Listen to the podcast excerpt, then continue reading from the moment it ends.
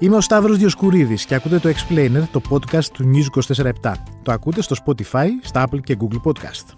Σε πρόσφατη έρευνα, το Ινστιτούτο Ερευνών της ΓΕΣΕΕ έβγαλε τα εξής τρία συμπεράσματα για το φορολογικό σύστημα. Είναι άδικο, μη αποτελεσματικό και επιτείνει το δημογραφικό μας πρόβλημα.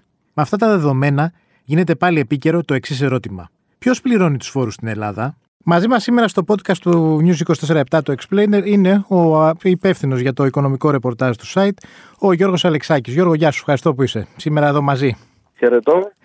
Διαβάσα... Κάθε καλό. Ναι, διαβάσαμε προχθές αυτήν την έρευνα της ΓΕΣΕ, η οποία πήγε και χάθηκε μέσα στην επικαιρότητα, περί άνησης κατανομής του φορολογικού βάρους στα νοικοκυριά στην Ελλάδα, η οποία μας έφερε πάλι αυτό το ερώτημα στο προσκήνιο, ποιος πληρώνει τους φόρους στην Ελλάδα; Όπως φαίνεται, λίγοι είναι εκείνοι που πληρώνουν φόρους και βέβαια με ένα μεγάλο δίκτυο αδικίας. Αυτό είναι το ζουμί, θα έλεγα, αυτό το αποστάλαγμα που βγαίνει από την πολύ ενδιαφέρουσα έρευνα που διεξήγει το Ινστιτούτο Ερευνών της Γενικής Συνομοσπονδίας Εργατών Ελλάδος, που όπως ανέφερες πολύ σωστά, λίγα τα μέσα εκείνα που ανέδειξαν ως θα έπρεπε. Και βέβαια εύλογο είναι γιατί παρουσιάζει όψεις της πραγματικότητας που είναι ιδιαίτερα σκληρές και ειδικά για όσους σχεδιάζουν πολιτικές. Νομίζω αυτό που πρέπει να κρατήσουμε είναι ότι πρέπει να αλλάξει η φορολογική πολιτική στην Ελλάδα. Σε δύο κατευθύνσεις. Πρώτον, να αλλάξει η αναλογία έμεσων άμεσων φόρων. Να Ελλάδα... πούμε εδώ ότι βγήκε ναι, αυτό είναι πολύ Το νούμερο είναι αδειαστικό σχεδόν. Ε, βέβαια, είναι ε, απίστευτα. Το Για κάθε ένα ευρώ άμεσου φόρου δίνουμε τρία ευρώ έμεσου. Σχεδόν τρία ευρώ έμεσου φόρου.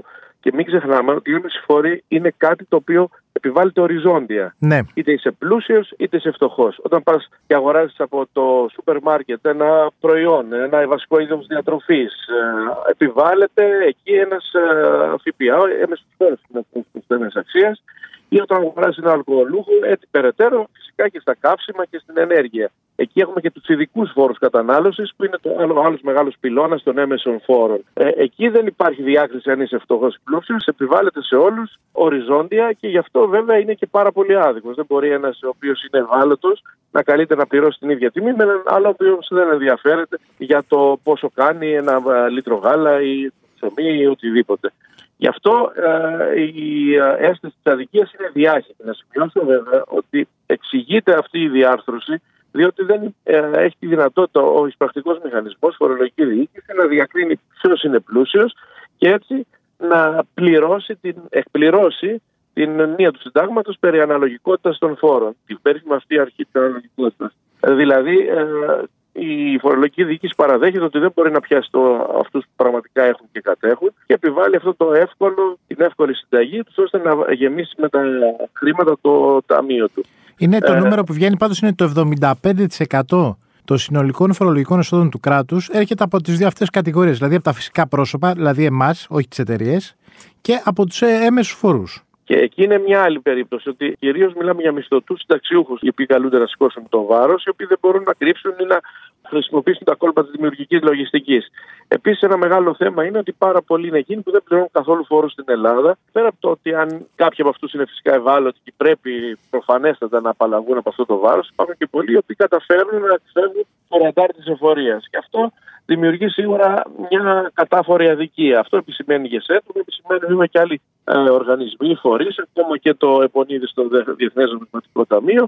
Ωστόσο, βέβαια, οι συνταγές που έχουν ανακαλυφθεί μέχρι σήμερα δεν είναι και αυτές που έχουν εφαρμοστεί, μάλλον μέχρι σήμερα δεν είναι οι βέλτιστες, ώστε να αναιρεθούν αυτές οι αδικίες. Αυτό που επι, ε, προτάσετε είναι οι οριζόντιες λύσεις. Και θα αναφερθώ σε κάτι συγκεκριμένο. Α πούμε, η φορολογική κατηγορία των ελευθέρων επαγγελματιών έχει κατηγορηθεί επανειλημμένα ότι φοροδιαφεύγει, δεν κόβει τιμολόγια και το καθεξής. Με μια μεγάλη δόση αληθείας. Επειδή λοιπόν η ίδια η φορολογική διοίκηση δεν μπορεί να δει ποιος είναι αυτός που κλέβει και ποιος είναι τίμιος, επιβάλλει το οριζόντιο χαράτσι του τέλους επιτιδεύματος, το οποίο είναι ένα από τα διάσημα εντός εισαγωγικών της μνημονιακής περίοδου και δεν ξέρω και εγώ πότε θα φύγει από τη φορολογική μας καθημερινότητα. Προφανώς, όταν πλέον θα μπορεί μέσα από αυτές τις έξυπνες μεθόδους, μέσα, από μέσα από το παρουσιολόγιο, την καταγραφή των ε, κινήσεων, ε, τραπεζικών λογαριασμών και όλο αυτό το παλμαρέ ας πούμε μεταβλητών για την εκτίμηση ενός εισοδήματος, θα μπορεί πραγματικά να δει φορολογική διοίκηση πότε και πώς κάποιος έχει εισόδημα και πότε και πώς θα πρέπει να φορολογηθεί. Πάντως Όλα... έρχομαι εγώ και σου λέω το εξής. Ωραία, ρε παιδί μου, ας βγει ένα κόμμα, ας βγει μια, μια πολιτική πρόταση να το ξυλώσουμε το φορολογικό σύστημα. μπορεί να ισχύσει οποιοδήποτε φορολογικό σύστημα χωρίς έλεγχο; Δεν υπάρχει ουδέμια των περιπτώσεων. Ο έλεγχος είναι συνώνυμο και τη ίδια τη διαδικασία της διοίκησης. Δεν, το, δεν το συζητάμε αυτό. Όμως είναι στις αναφορές όλων των πολιτικών κομμάτων η ανάγκη αλλαγής του φορολογικού συστήματος. Μπορεί το 2010 να ξεκινήσαμε με μια φιλόδοξη τότε μέσα στην μνημονιακή παραζάλη πρόθεση των δανειστών να επιβάλλουν το σταθερό φορολογικό σύστημα, ξεκάθαρου κανόνες. Τελικά τα νομοσχέδια το ένα διαδεχόταν το άλλο και δημιουργήθηκε ένα ανάλογο αλαλού με αυτό που κρατούσε πριν το 2000. Τώρα τα πολιτικά κόμματα και ενώπιση προεκλογικού χρόνου και περίοδου έχουν πει ότι απαιτείται αναμόρφωση. Ήδη έχει ανατεθεί από την κυβέρνηση στο ΙΟΒΕ μια αναλυτική μελέτη, ειδικά για τους ελεύθερους επαγγελματίες, αλλά και συνολικά, ενώ και η αξιωματική αντιπολίτευση έχει βάλει στην ε, φαρέτρα της την ανάγκη πιο δίκαιου φορολογικού συστήματος, με αιχμή βέβαια και τους έμεσους φόρους. Μένει να φανεί, αλλά θα έλεγα αυτή η μεταρρύθμιση είναι ανάλογη αυτής της δικαιοσύνης. Ε, είναι οι δύο μεγάλες μεταρρυθμίσεις που νομίζω θα, θα αλλάξουν, ε, μπορεί να αλλάξουν τη χώρα. Βέβαια, πρέπει να δούμε προς ποια κατεύθυνση. Και εκεί είναι ε, η μεγάλη σημασία. Παραδείγματος χάρη, τα τελευταία χρόνια έχει δοθεί μια έμφαση σε φοροαπαλλαγέ και θετικά μέτρα για το φόρο κεφαλαίου. Το φόρος κεφαλαίου είναι ο έμφυα, για να μην ξεχνιόμαστε, είναι οι φόροι μεταβιβάσεων, φόροι κληρονομιάς, οι φόροι στα μερίσματα. Εκεί υπάρχει μια πάρα πολύ σημαντική ελάφρυνση.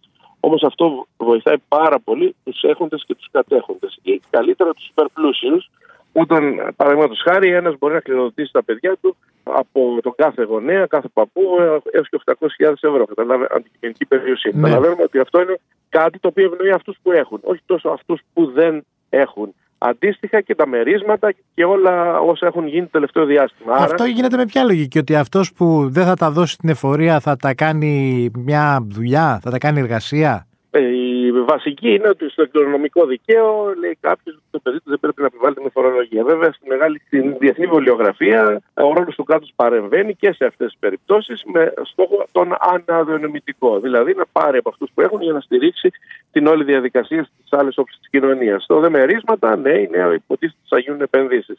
Όμως πλέον το αφήγημα συνολικά σε όλο τον κόσμο έχει αλλάξει. Αναδεικνύεται πάλι η ανάγκη δημόσιας παρέμβασης, η λειτουργία του δημόσιου χώρου και βέβαια η πανδημία και φυσικά η κρίση έχει αναδείξει το ρόλο των παρεμβατικών του κράτους. Αυτός πρέπει να αναδειχθεί και βέβαια μέσα από τα πολιτικά προγράμματα των κομμάτων και οι ίδιοι πολίτες να καταλάβουν τι είναι αυτό που τους εκφράζει περισσότερο και τι είναι αυτό που αντιβαίνει στα δικά τους συμφέροντα.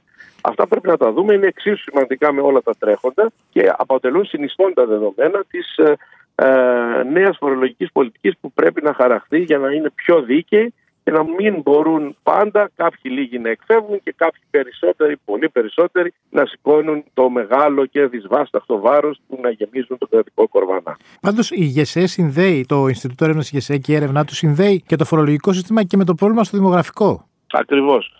Διότι κακά τα ψέματα υπάρχει μια οικονομική διάσταση. Για κάποιους, βέβαια, ίσως να μην είναι κυρίαρχη. Η κυρίαρχη είναι μια πιο behaviouristic προσέγγιση. Δηλαδή το πόσο αντιλαμβανόμαστε την καθημερινότητά μας. Ο δυτικό τρόπος ζωής ε, είναι αρκετά ατομικός, έχει ένα πολύ ψηλό πύχη ποιότητας καθημερινότητας, στην ευμάρεια, η οποία δεν παραπέμπει στις ε, δύσκολες συνθήκες ε, της οικογενειακής ζωής. Θεωρούν δηλαδή ότι δεν είναι μόνο πολλοί από τους αναλυτές ότι το πρόβλημα το δημογραφικό δεν οφείλεται μόνο στην οικονομική δυσπραγία, αλλά και σε άλλα συστήματα καθαρά κουλτούρας ή έχει μια βάση. Ωστόσο, κατά τα ψέματα, όπως δείχνουν και τα παραδείγματα των βόρειων χωρών της Δανίας, αλλά ακόμα και της Γαλλίας, όπου το κοινωνικό κράτος είναι πάρα πολύ ισχυρό, άπτεται προφανέστατα και η οικονομική δυνατότητα των πολιτών από την uh, πρόθεσή τους να κάνουν οικογένεια, να μεγαλώσουν παιδιά πάνω από τα δύο, σχεδόν δύο, που είναι ο μέσος όρος τώρα αν η φορολογική μεταχείριση μιας οικογένειας τρίτεκνη, πολύτεκνη είναι ίδια με μια οικογένεια που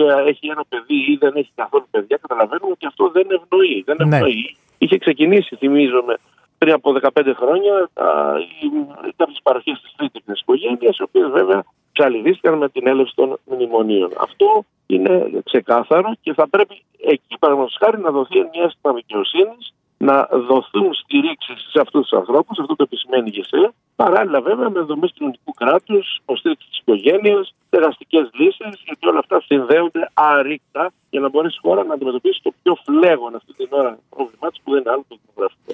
Τελευταία ερώτηση. Παίζει ρόλο και λίγο και η φορολογική συνείδησή μας. Δηλαδή ότι μας ναι, ενδιαφέρει πολύ το τι πληρώνουμε αν θα είναι λίγο ή αν θα είναι πολύ και όχι γιατί το πληρώνουμε. Είναι Αθηνά και χείρο εκείνη, θα έλεγαν οι αρχαίοι. Δηλαδή, προφανώς ε, υπάρχει και το θέμα της κουλτούρας πληρωμών. Πληρώνω γιατί θέλω να είμαι εντάξει, γιατί θέλω να είμαι πολίτης ο οποίος έχει και δικαιώματα και υποχρεώσεις και αυτές τις πληρώνει. Και πληρώνω ε, γιατί θέλω να έχω νοσοκομείο, σχολείο και τέτοια. Προφανέστατα. Όλα αυτά ναι συνδέονται. Ε, υπάρχει το τι εκλαμβάνεις και εισπράττει, εκλαμβάνεις ω πολίτη ως προσφορά υπηρεσίας και το τι εισπράττεις στην πραγματικότητα. Προφανώς ισχύουν όλα αυτά. Άρα η πλευρά της πολιτείας, η κρατική μηχανή, πρέπει να αγωνίζεται για ποιοτικές υπηρεσίες, ώστε να ανταποδίδει στον πολίτη αυτά που του παίρνει. Και βέβαια, ένα άλλο μεγάλο θέμα είναι το θέμα της δικαιοσύνης και το θέμα του ύψου των φόρων. Παραδείγματος χάρη, όταν είναι πάρα πολλοί οι φόροι, υπάρχει και μεγάλο κίνητρο του να φόρο διαφύγει. Το ισχύει πάρα πολύ στους έμεσους φόρους. Μάλιστα. Γίνεται στο λαθρεμπόριο καυσίμων, ποτών και τσιγάρων και ούτω καθεξής. Άρα εκεί χρειάζεται ένα σωστό μείγμα. Προσφορά σωστής υπηρεσίας στον πολίτη, διασφάλιση του δημόσιου χώρου και δικαιοσύνη ως προς το τι παίρνω από τον κάθε ένα που εργάζεται ή ενεργεί επιχειρηματικά σε αυτή τη χώρα. Γιώργος, ευχαριστώ πολύ. Να είστε καλά. Ήταν ο Γιώργος Αλεξάκης, υπεύθυνος για το οικονομικό ρεπορτάζ στο News 24 Ακούτε το Explainer, το podcast του News 24 στο News 24 το Spotify, τα Apple και Google Podcast.